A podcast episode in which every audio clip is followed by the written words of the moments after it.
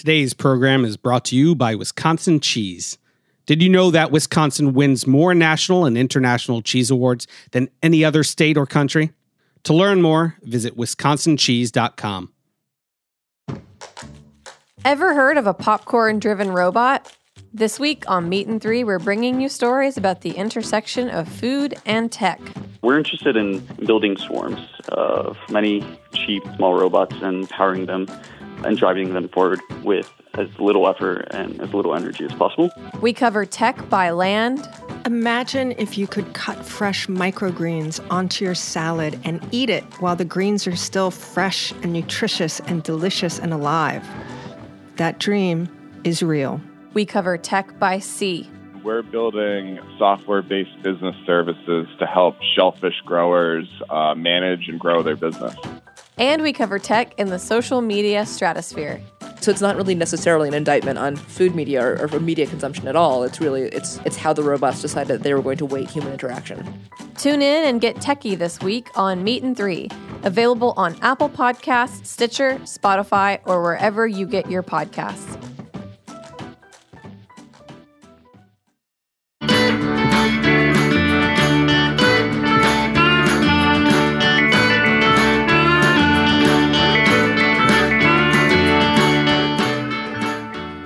Welcome to Feast Your Ears. I'm Harry Rosenblum, and I love to talk with people about what they do and how it influences their personal food stories. This is a show about people, life, and food. Welcome to Heritage Radio Network, Feast Your Ears. We are in the middle of our summer fund drive and uh, would love it if you became a member. If you listen to this show, if you listen to other shows, if it's your first time tuning in, if it's your thousandth time tuning in, um, you know, it is a completely volunteer hosted organization. And so there are 35 other hosts other than me, and we do this every single week. And so please help keep us on the air. You can visit heritageradionetwork.org slash donate, and there's lots of really cool gifts that you can get uh, if you donate. There's beer koozies, you can get a custom ringtone for your phone, which I guess is still a thing. Mine generally just vibrates in my pocket. But if you want a custom ringtone, please donate $25 to HRN. You can get a t-shirt, subscription to Cherry Bombe Magazine, cheese board, lunch at Roberta's. So there's great prizes at all all levels of donation.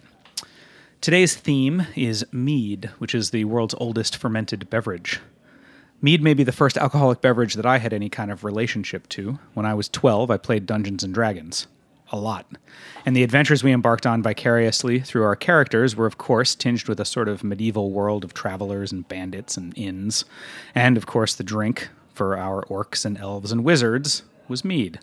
Um, so that was the first time I ever encountered it. It sounded kind of mystical and magical, uh, and something plucked from fantasy and history at the same time. Many years later, when I made my first mead, I wasn't wearing any armor or rolling dice for hit points, but I was thinking about a connection to our forebears, who first took honey, that magical elixir of the bees, and figured out how to turn it into a refreshing, vitamin rich, and stable beverage that has the added benefit of making you feel good. Mead has seen a rise in interest in the last decade or so as fermentation at home and in smaller scale commercial endeavors has picked up. And you can now buy mead at a lot of farmers markets, better wine shops, online, and direct from places like Honey's, which is the tasting room connected to Enlightenment Wines, who have their uh, their meadery uh, at 93 Scott Avenue here in Brooklyn. My guest today is Raphael Lyon, who's the owner and operator of both and the founder of New York Mead Day, which will bring together New York state based meaderies uh, this coming weekend on August 5th for a meeting of the meads with tastings, Mead University, a brewery tour at Enlightenment Wines, and a whole lot more. Thanks, Raphael, for coming to the studio. Oh, thanks, Harry. Thanks for having me. So, you know, my first encounter with mead like I said, was like Dungeons and Dragons as a kid. Like it appeared, I feel like, in a lot of that kind of like mystical medieval stuff. What was your first time encountering mead? Oh, that's interesting. Um, the first time I had mead, I made it. Nice. To be honest, uh, yeah, it's it was you know I was making cider. This was 20 years ago, so uh, and then I think you know I was I was pretty quickly like thinking through okay, I wanted to kind of get serious about this. And if you make wine strength alcohol, which mead tends to be, so you're like 12%, you can kind of make a lot more in less space, and it's a lot less work. so It is certainly more bang for your buck. I mean, I Yeah. Mm-hmm. started out homebrewing beers, fairly low alcohol beers, so Yeah. like four or five percent. And you're right. As soon as you graduate into yeah, like wine know, and one mead, one party, and you know, like you know, you made making a like I remember I made a beer, and I'm not saying it was good, but it was good enough. right? and you know we drank it in one party like Right. you know you end up with two cases of beer or something you make you make six gallons of mead that's going to stick around for a few months um, Right. and so that was sort of the first move and then the second thing that became clear to me pretty quickly was that um, it had this enormous palate to work in because well y- you know for those who don't know mead is made like uh, grape wine it's you know basically the same techniques except instead of starting with grapes you're starting with honey or more typically honey and another kind of fruit juice or honey and an herb or herbs or some combination of all three so uh, you've got this wide range of uh, fruits that you can work with and herbs and i have a kind of herb uh, background, so that was really fun for me. I realized I could use a lot of the locally grown plants, um, sort of incorporate them into what I was doing, and then over time, over the years, uh, mostly through reading and and uh, and sort of talking to anthropologists and things like that, I started to have a much deeper understanding of what the kind of real historical background is for mead, and and it turns out to be uh, surprisingly different than a, a lot of people assume. So, I mean, what what is that background? Well, What's the real background? Well, the real, not I mean, not the assumed it, background. it's you know you get a lot of like kind of medieval Game of Thrones and Dungeons and Dragons. I mean, which I should remind people are both entirely fictional, right? Yeah. So, like, it's not really a place to go looking for facts around like an, an actual beverage, which is real. So, sure. um, the yes, truth of yes, the matter, the elves in my Yeah, in right, they- childhood yeah, Dungeons and Dragons yes. were not real, And- and they were- was the theoretical beverage they were drinking. right so so what is real is is that uh, pretty much uh, practically every human culture that's been civilized has uh, kept bees. Um, and you know back to the romans back to the egyptians you know uh, in the you know where india is now and asia chinese like they all had bees. They were all making honey. They were all making honey wine. So you will find some kind of mead pretty much in almost any civilization that you look, and that includes uh, Northern Europe. Uh, that includes the Vikings, but it's certainly not limited to them. And and I, I think it's really important to be very specific about this because if you put, um, you know, a, a kind of Western white idea of like what was going on in the, you know, 500s or something, if you put Northern European food culture at the center of what mead is, you're really making a mistake. And Sure. and because it's just it really it's not inaccurate, but it it doesn't make any sense to put any weight there. And the truth is is most mead is drunk by black people in Africa today. So it's it's certainly not a white beverage and, and it's definitely a global beverage. So I, I like that. But it also introduces some kind of other issues which are um, like if you want to be an authentic brewer in some way, right? And you want to make, uh, I don't know, Kolsch beer. That's like a real beer that's been made for a few hundred years in the same place with Yep. a certain set of ingredients, and it's got some parameters, it has a certain kind of water, and you can kind of come to make an authentic version of that. You can kind of make a kind of a copy, sort of Right. make something close, right? Yep. If you want to make an authentic mead, now you've got some real big questions because unlike beer, which has always been made industrially and in fab- in factories, like all the way back to Egypt, mead has been made in people's homes pretty much, in the way that uh, people might make uh, kombucha or they might make um, pickles. You know, it wasn't really a, an industrialized process, so mead will change really radically from house to house, from when it was made, and also from where it was made. So the most authentic kind of mead that you can drink is really one that says, okay, what's growing around me? What can I use that's in this region? That's what authentic mead making is. And Yeah. so uh, the meads that we make are really specific to what grows in New York State. Um, and I think that they're deeply authentic. Uh, but I also don't think any of them have been made historically, specifically, right? Right, right. So that's you're not you're continuing in a tradition of making a honey based wine Mm-hmm. with flavorings local and, and, and honey that's local, not continuing in a stylistic Right. tradition like you would if you were And, brewing a and I would I would also say that um, around that word flavor, uh, it's something to you know it's, it's another thing that I kind of like want to kind of pull out. You wouldn't really flavor. You wouldn't say you would flavor a beer with hops, right? Hops are integral to the beer making process, and not just because they change the flavor, but because they affect the um, bacteria. They preserve the beer. They add tannins, which help clear the beer. There's a lot going on with hops, and I think a lot of people are familiar with that. In mead, you have the same thing. So, if I'm making a, a juniper, lavender, marjoram beer, a lot of those herbs are part of the I'm sorry, mead. A lot of that is part of the mead making process. So I don't like to. Th- I think there's a lot of meaderies out there who sort of make a base mead and then they do. They literally flavor it in different Ah, directions, Yep. and it's a lot like making soda or seltzer. And and I don't really think that's a great way to think about making mead. I think like really great mead is done when all the ingredients are sort of processed throughout the procedure and, and sort of um, they're not just like pushing the, the mead in a direction. They're, they're actually transforming it. So you, yeah, so so your process then is to ferment everything together typically yeah. towards a final yeah. product. although in the case of some botanicals depending on what you're trying to extract you might want there to be alcohol in your mead to do Uh, an alcohol extraction. Yeah. or if you want don't want an alcohol extraction you might want to do them earlier. So um, it depends for sure Can you talk me through a little bit about the process you employ at Enlightenment, like start to finish? How Mm-hmm. long does it take for you to make a finished mead?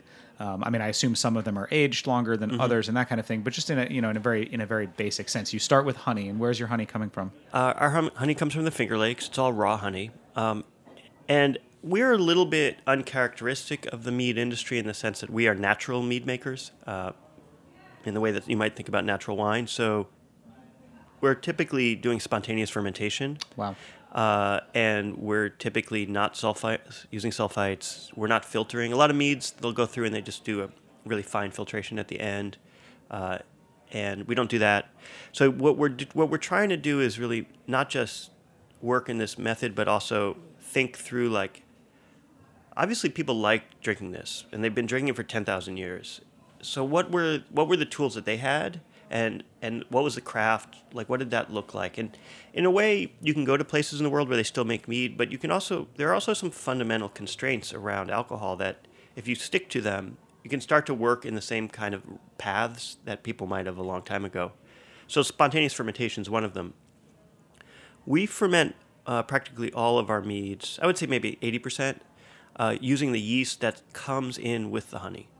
So uh, we don't have. It's not like we went to White Labs and ordered a quote wild yeast. Like we're actually using uh, the yeast that comes in with the honey, and that means that. Um, so just to talk about the process, we're basically we take the we take water from the well upstate from the original meadery location, um, and I bring that all back down to the city uh, when we're fermenting down here, and then we dilute the honey with that. We try not to heat it because you know you don't want to break down the honey. Um, so once it's diluted, depending on the process we're using, the yeast that have been on the flowers that got carried into the hives, that are on the bees, that become go into the honey, and then I think largely live on the surface of the honey where there's a little bit of little bit of liquid.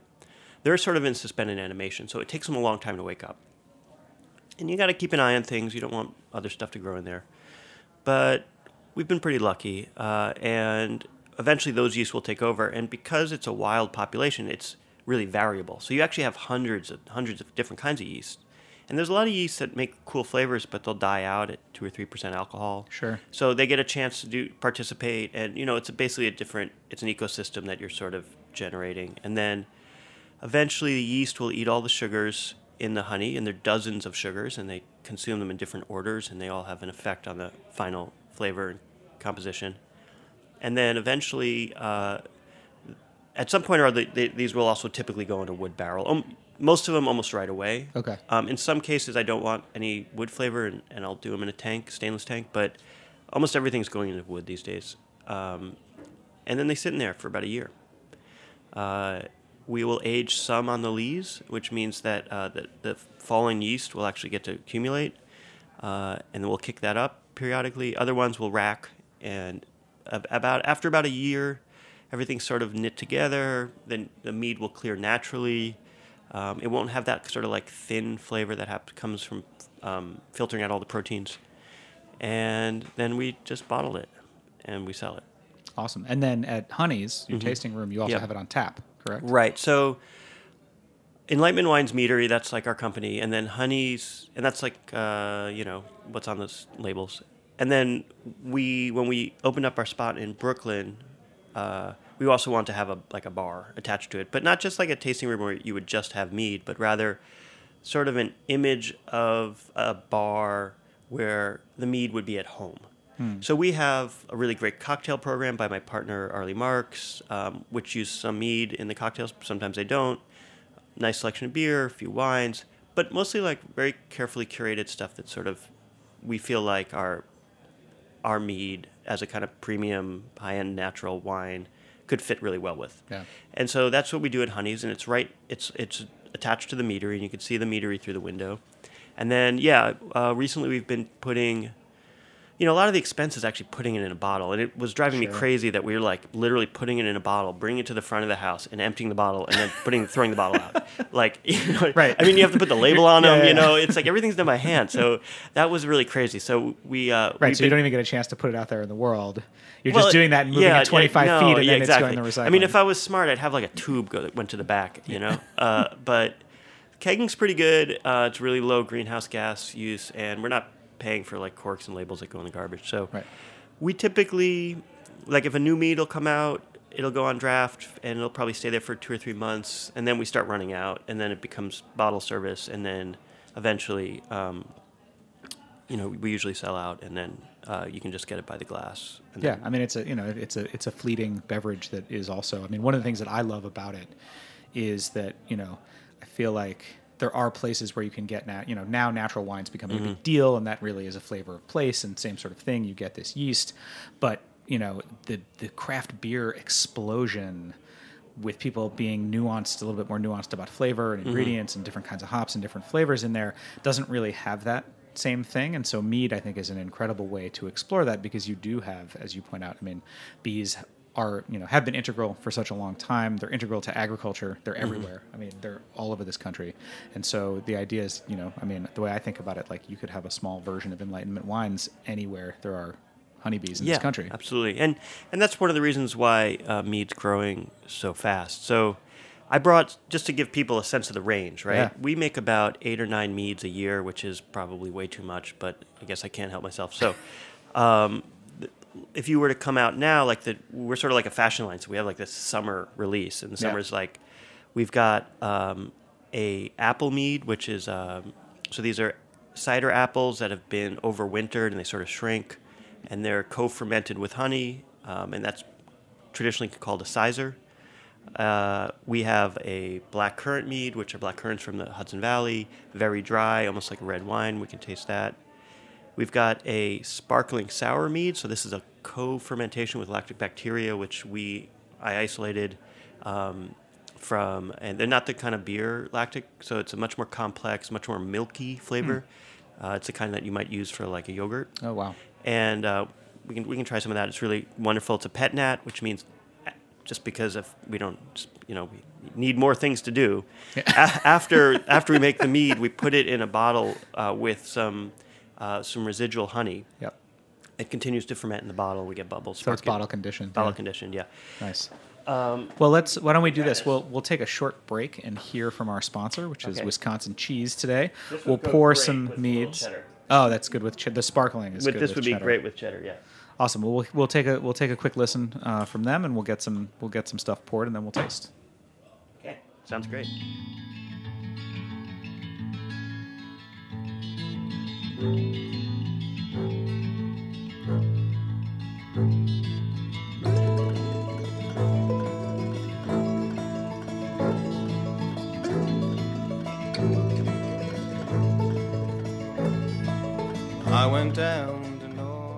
Today's program was brought to you by Wisconsin Cheese. What do you think of when you hear Wisconsin cheese? For me, I think cheese curds. Delicious, fresh, and squeaky cheese curds. Or deep fried cheese curds. Cheese curds literally any way, anytime, any place. I think about Andy Hatch and Uplands Cheese, the farmstead cheese company behind Pleasant Ridge Reserve. I think of delicious stinky Limburger and its long storied history. I think of Dunbarton Blue, made by master cheesemaker Chris Roelli. I think of Roth Grand Cru Surchoix, which was named 2016's World Championship cheese, and Sartori's Black Pepper Bellavitano, the 2017 U.S. Championship cheese. Wisconsin produces the world's best cheese, with lush grasslands and a glacial water supply that produce the very best milk. Fourth generation cheesemakers combine old world tradition with new ideas and the highest standards to make innovative cheeses that win more awards than any other state or country. To learn more, visit wisconsincheese.com.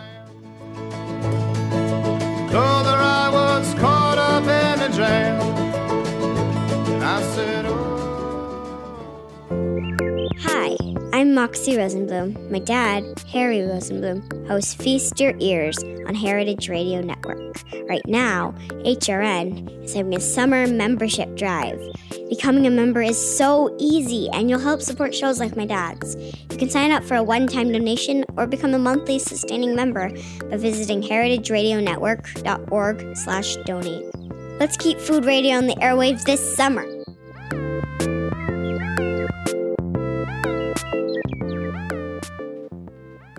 Welcome back to Feast Your Ears. I'm Harry Rosenblum. That was my daughter Moxie you just heard from in that appeal for you to help us out here at Heritage Radio Network and keep us on the air. Before the break, uh, Raphael Lyon, who's my guest, if you're just joining us, uh, Raphael owns Enlightenment Wines and also the bar Honeys, which is next to that at 93 Scott Avenue here in Brooklyn. And Enlightenment Wines is a mead meadery. And so we were just we were about to taste some mead and then we poured it. We went to break. We were gonna I was gonna taste it, but we decided we should really talk about it first. Uh, for you out there listening. So um, what we are about to taste is a new new wine, right? This is part of the summer release. It's like yeah, so it's summer- a year year old at least. yeah. yeah. um, and it is a pet nat, so it's a little bit bubbly, um, and it has, you know, it has, it, you know, you can't smell it through the radio yet. I hear that Google is working on that, um, but it's really amazing. It smells like a pet nat wine. It has like that little bit of funkiness on the nose at the beginning, and the honey is kind of way at the back on the nose. Insert sounds of sipping. Hmm. Yeah. You can definitely taste the like, for lack of a better way to describe it, like what I'd describe as like the natural yeast flavor. Yeah, it's sitting on the yeast, so that adds a little breadiness to it. It is really good though, and I see what you mean. It would go really well with a sharp cheddar. Yeah. The fat and the cheddar, I think this would cut through. It's really nice. It's uh, it's also fun to start thinking about lactic acid because the more I look into like thinking through natural mead making, I realize it has a lot to do with sake production and the way that they produce. Because honey on its own is it's got a very low pH, but doesn't really have a lot of acidity as a Yep. flavor. So the vast majority of mead makers are basically adding some kind of acid at some point to acidify the the mead. Um, and it'd be nice to like really get away from that. And one of the ways that they do that in sake production is they actually have a primary fermentation. Like I don't know if you really call it fermentation exactly, but they're acidifying their rice with a lactic bacteria. Sure. Um, I mean, nowadays they don't do it that much. They just add lactic acid, but it can be done. It just slows things down. So, learning to uh, really control that process, I think, is opens up a lot of territory. Yeah, I mean, it's very interesting that you point out that most mead still and historically was made at home. Yeah. And I think that that's really, you know, the, the, the deeper I delve and the more information I think in the last few years that people are starting to look at the microbial world and how we as humans interact with it, mm-hmm. there's so much more to it. I mean, I think, you know, if you asked someone 15, 20 years ago, you know, how was wine made or what, you know, what causes wine to be the way it is, they would have said, well, the yeast eat the sugar and create alcohol. Right. And that was kind of the end of the mm-hmm. story. And you're like, okay, cool, I get it. The yeast eats the sugar, which in my brain is this pile of white powder. Right. And the yeast are these things that are very specific, and they eat this white powder, and it turns it into alcohol. Right. And it like, and you're like, oh, I get it. Okay. And then like, at least for me as a kid, you know, in the early like, you know, teenage like dangers of alcohol stuff. It was like one beer equals one glass of wine. Yeah, right, Equals is that- one shot of vodka. And so in your brain, you're like, well, okay, there's this clear alcohol liquid that appears in the same amount appears in a four Mm-hmm. Right, ounce glass sort of of like wine and in a something. beer, and it's just kind of diluted. So I feel like it's it's a very dumbed down way. And now I think we're coming to understand how much more complex it is. And as you point out, especially when there are complex sugars from a Mm-hmm. natural source, that there are different yeasts which have different flavor profiles that consume those different sugars at different points. And then there's things like lactic acid, and you Mm-hmm. know, lactobacillus that come into play, and how important that is. Perhaps lowering the pH to a point that other yeasts can consume more complex sugars that Mm-hmm. Right. couldn't be consumed if the pH was higher, things like that. Right, and then they all have mul- well, the thing about bacteria is they're really tiny, and yeasts are much bigger. They're just they're like you know ocean liners co- compared to like you know like a, a bicycle or something. Right, and we all think of them as being microscopic, yeah. and they are. But yes, Yeah. their their size. and so the yeasts do all kinds of weird stuff uh, in, under all kinds of different conditions. Also, I think another thing should be said is that when you start to study mead and honey, you realize like actually most of the categories that we have for beer and wine and cider and mead now, um, they're pretty arbitrary and they were kind of invented, you know, pretty recently in the in the history of human alcohol making, which is the entire history of humanity. Right. Uh, you know, for 9,800 years, we made all kinds of weird stuff. And in the last 200 years, it's been like, okay, grape wine just has grapes in it. Beer is just beer, just, you know, grains. And mead is just honey. But actually, like, you start looking into these recipes, all that stuff was mixed up. The beer had honey in it. The grape wine had honey in it. The you know the, the beer had grapes in it. Like Yep. they all had herbs in them, and they and almost all of them were were preserving medicinal herbs. So when you look at yarrow and juniper and, and mugwort and um, wormwood and all the artemisias and bog myrtle and like you start looking at like what did they actually put in these rosemary even uh, into these early meads and these gruits these beers with herbs in them they're all medicinal if they're not also psychoactive. So you start to see that the uh, history of alcohol making is really wrapped up in the history of making medicine also Right. and that you don't really you can't really like divorce those two if you want to have a kind of real history of this stuff Sure. um, so, for example, like I wanted to pour you. This is sort of coming off the the winter, but this is this is a mead we make that you know we kind of call them our uh, cocktail meads because we use them for cocktails. But It has a- also, it has a great like plum color.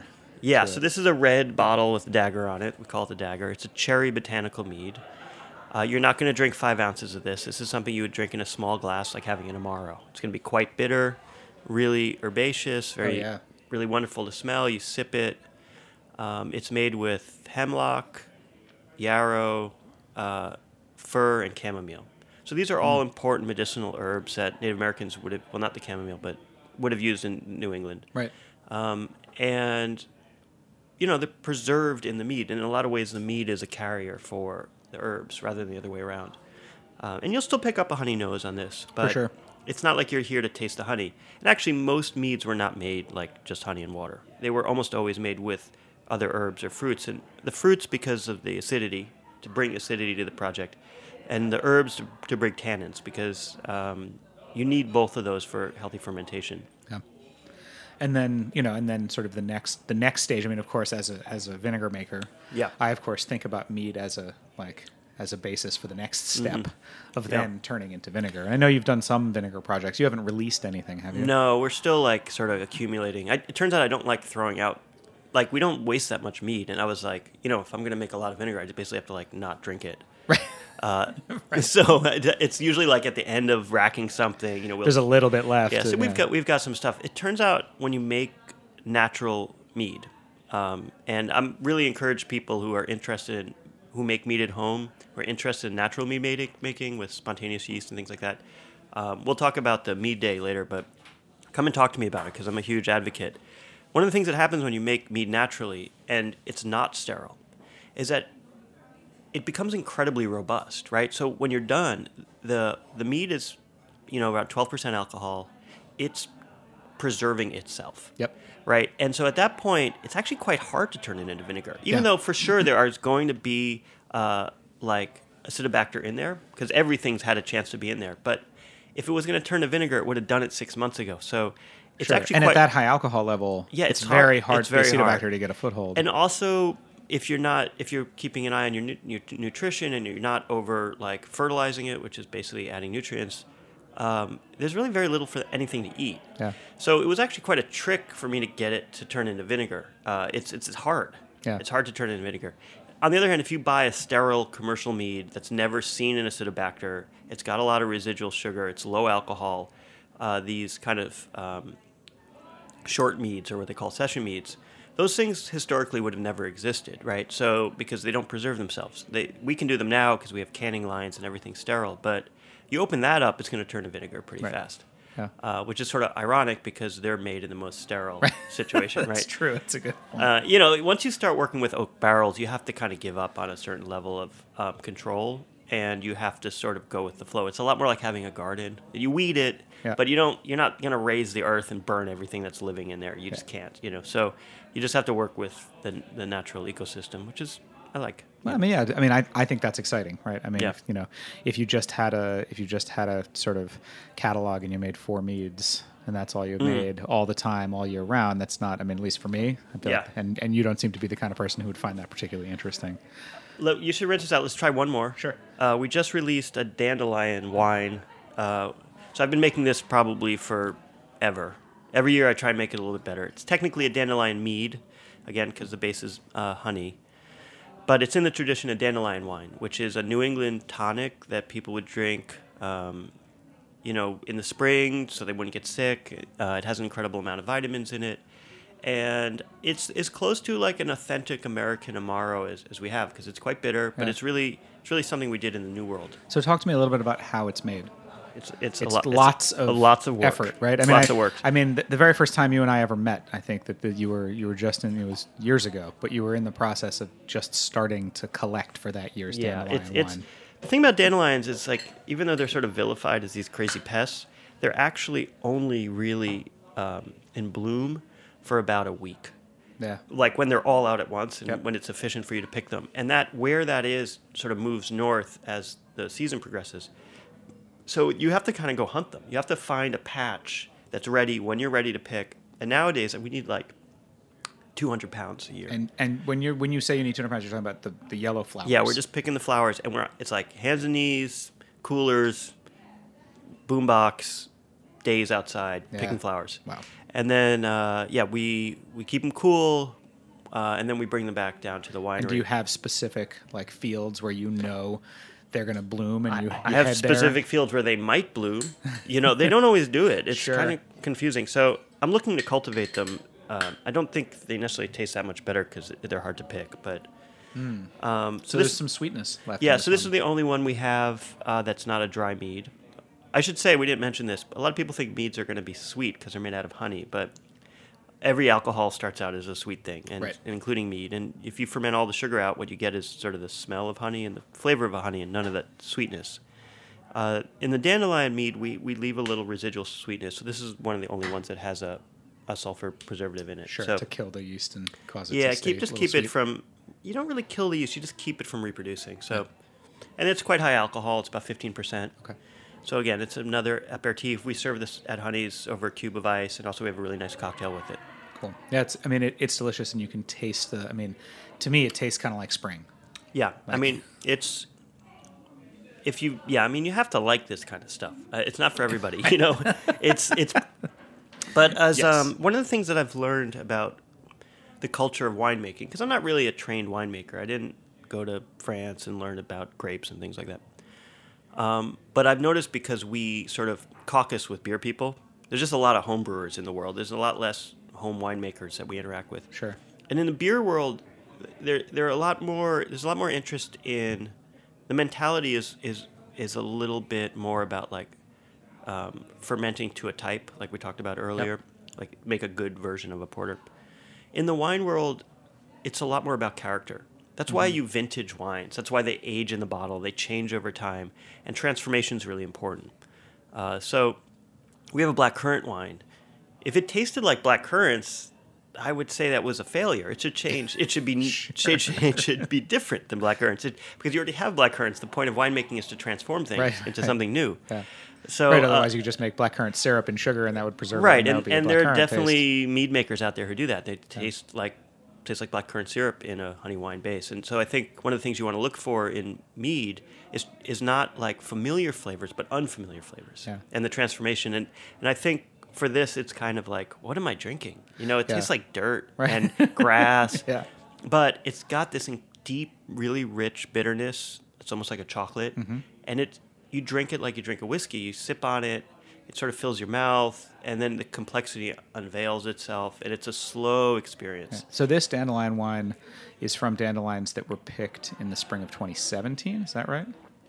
It's so insane. I can't even get into it. It's you have to pick them twice Okay. because you have to pick them in the beginning of the process Yeah. because some of the flavors that you want you need to actually cook out. Okay. And one of the wonderful things about mead is because you're starting with water. Unlike grape wine, you don't really want to be boiling your grape wine. I can boil the water and boil herbs in it, right? Oh, sure. As a base. I never thought about that. That's and so then that's mix a, it with the honey to Yes, exactly. sugar. So that's a that's a huge advantage and one of the reasons why herbs work really well with mead. And whereas with the grape wine, your only option really is to stick it stick the herbs in there at the end and do an extraction. So yeah, so if you want tannins, if you want bitterness, you know, you're typically going to heat. If you want to use bark, something like that, uh, you typically typically heat it. Um, and then, but for the top notes and stuff like that, you need to come in a year later and do a secondary infusion with fresh flowers. So every, it's it's like making, uh, you know, kind of like a solera beer or Yeah, something. You know, you're sure. const- you're always like halfway. You only ever have half the mead. Right. right, right, right. Right. So you pick, and then half goes to last year's, and half goes, goes to the next year. year. Right, Right. okay. So Got it's it. it's Wow. crazy. It's kind of a lot of Yeah, yeah. work and crazy. But it is fantastic. It's delicious. Oh, thank you. it. So also available. All this stuff's available online. If I will pitch for myself now, uh, you Yeah, can get them do. at enlightenmentwines.com, Yep. and um, we have a. We'll ship them to you. Uh, you can also come into the bar. We do a CSA, which is really fun. So four times a year, you get uh, a box of mead, and it'll include like three of the new releases, so you don't have to worry about missing out, and often like a fourth bottle that no one else gets. So we're do, we're re- about two and a half years ago when we first started. NHK, which is a Japanese TV station, came and interviewed me upstate, and we made a mead. And they're like the Oh. PBS of Japan. Yeah, so yeah, it's yeah. kind of a big deal for people. Uh, I mean, I didn't know who they were. Anyway, uh, you know, two and a half years later, mead's ready to drink. So that, but we didn't make that much. So that's that'll just be for the club members. Cool. Um, Are you sending some of it to? Yeah, I'll send a send them bottle, to the yeah. folks at yeah, I- I NHK? should. That's really yeah. neat. You should. Yeah, I'm looking forward to it. So let's talk about Mead Day coming Great. up uh, this Sunday. Yeah, August 5th uh, is the 2018. It's the first annual, one would expect. First annual New Uh, York Mead, Mead Day. New York Mead Day. And so it's going to feature uh, Enlightenment Wines and some other meaderies Salt Point Meadery, All Wise Meadery, Misto Mead, and 810 Mead Works. That's right. Um, and all, you know, it, I, it's an incredible. I'm bummed I'm going to be out of town. Mm. I wish I was going to be around because it sounds like a really incredible opportunity for anyone who is interested, not just in mead, if you're interested in fermentation, Mm-hmm. if you're interested in cocktails, if you're interested in drinking, if you're interested in flavors, if you're, you know, any of those things, I think it's going to be a really worthwhile event. Yeah, we tried to. I mean, there's all these like weird festivals where you have to pay 25 bucks and then everyone gets drunk and like it's the beer. Again, it's sort of this kind of beer brain thing, and, Right. and I really wanted to structure this around uh, the tastings that I've gone to for wine, where you get very small pours, but you go you go around. It's really educational. It's an educational opportunity. So we're not charging. It's free to come. Um, you can bring the mead that you make at home. So for two hours, um, you have to RSVP, but basically, you can come with your mead and you can come up to one of the tables and talk to one of the five meaderies from New York, and they'll give you advice. They'll say like, "Well, this tastes like this. Try this. Think about this," and they'll be able to, sh- you know, all the homemade makers can share. If you're thinking about maybe you make beer at home or you've made vinegar or grape wine or you want to try making mead, we're going to have a table set up for new mead makers with some literature and you can ask questions. So it's really informal, educational, and then for the rest of the day, we'll have all the meaderies of New York. We'll be tasting their meads, and you'll walk around with a cup and try stuff, and then you can buy their bottles. Yeah, I mean, to me, that stuff, to me, you that's know? a great opportunity. I mean, if there's anybody, anybody listening who you know has a, a wine cellar Mm-hmm. and or you know is looking to, to have access to these interesting things, I Mm-hmm. mean, this is probably the only place where you can buy mead from all of these meaderies. Yeah. At the same place. Yeah, it's going to be cool. I mean, it's the first one. We don't know. We, we had a huge response. Um, hopefully, it's not sold out. But uh, if you want to RSVP, the, the, the link is uh, meadday.eventbrite.com. Also, if you go to enlightenmentwines.com, there'll be like a little button on there. You can look at it, and you know it has a whole schedule and everything. But basically, the bottom line is, it's like if this interests you at all, it's a really nice chance to come in, just try a bunch of stuff. It's really low pressure. No one's like selling anything really that you don't want, and it's free. So. Uh, And, the bar is beautiful. So yeah, and really it's a great nice place. to I mean, out. I, I, I'm very proud of what we did there. Uh, I'd also like to say that you know, um, for me as a mead maker, it's really important that this will be the first time that I've met some of these guys. Um, I think they're all guys, uh, pretty much, like one on one in different places. But we haven't had the chance to like get together. Eight Ten Mead Works is like all the way upstate New York, like really far away. Uh, you know, All Wise is actually they're opening up in Williamsburg. Um, but Dylan, who runs it, he's an actor, so he's not around a lot. So I just got to see him, and like, I'm, I'm really looking forward for all of us to get together one place and maybe hoping to like start a, mead association so we Yeah. can kind of have some sort of formal conversations about nomenclature and what are we going to call these things, and let's agree on like, you know, if we want to like influence legislation, it's Yeah. nice to have a group together. Absolutely, and it, and it sounds like those are things that are important and valuable. I mean, as as you point out, you know, with mead being made at home, Mm-hmm. and also this kind of like fake Western mystical, Mm-hmm. like medieval thing surrounding mead, that in the modern age, that for you know, for small companies, that's important. It's important. to have Also, it's sort of like, look, most people don't know what it is. I think we're trying to define those terms ourselves right now. Yeah. And I think that, uh, you know, educating the public on what mead is or what mead can be is kind of uh, the most exciting part of the project, right? So, Yeah. but it's also the most work. Right. So this is uh, sort of a step in that direction.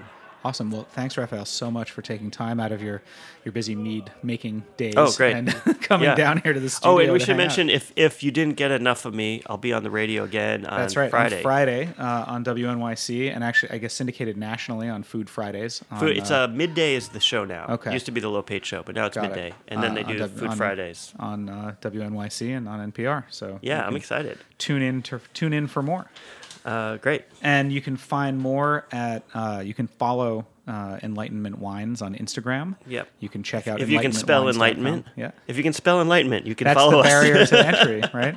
yeah, it's hard. It's hard. Just try to Uh, try a few times, you'll get it. and check out meadday.eventbrite.com or uh, you know stop by at 93 Scott Avenue. And Honey's is open normal bar hours like five to midnight or five, Five, to two, five- whatever. no, no, we were open late, man. On the weekends, we are open till four. Wow, That place alright. gets crazy at night. But yeah. Oh, and I should point out, I should mention also, if you go to Honey's, you have to taste the kvass. Oh, yeah. if it's on tap, that is It's back, yeah. it is one of the best beverages I have ever had pass my lips. I would Oh, thank say you so that right here, Yeah, out into it. the world on the radio. Yeah. Well, thanks a lot, Raphael. Okay. It's been a real pleasure. Thanks, Harry. Uh, thanks everybody for listening to Feast Your Ears today. Big thank you to David Tadashore, engineers this show every week. Don't forget to head over to heritageradionetwork.org slash donate and support this and all of the other great shows here on HRN. You can find Feast Your Ears as well as lots of other great shows at heritageradionetwork.org, iTunes, Stitcher, Spotify, or wherever you get your podcasts. Please take a moment to like the show on any of those formats if you did in fact enjoy it. You can reach me via email, harry at thebrooklyn.kitchen.com, and you can find me on social media at the Food Thanks a lot. I'll talk to you next week.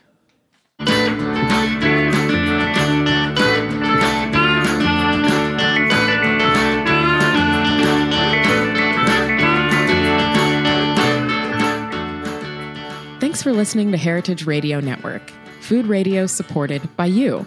For our freshest content and to hear about exclusive events, subscribe to our newsletter. Enter your email at the bottom of our website, heritageradionetwork.org.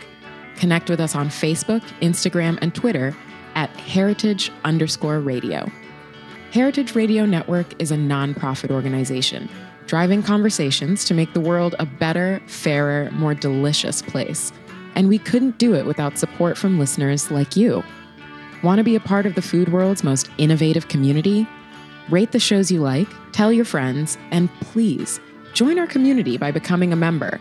Just click on the beating heart at the top right of our homepage. Thanks for listening.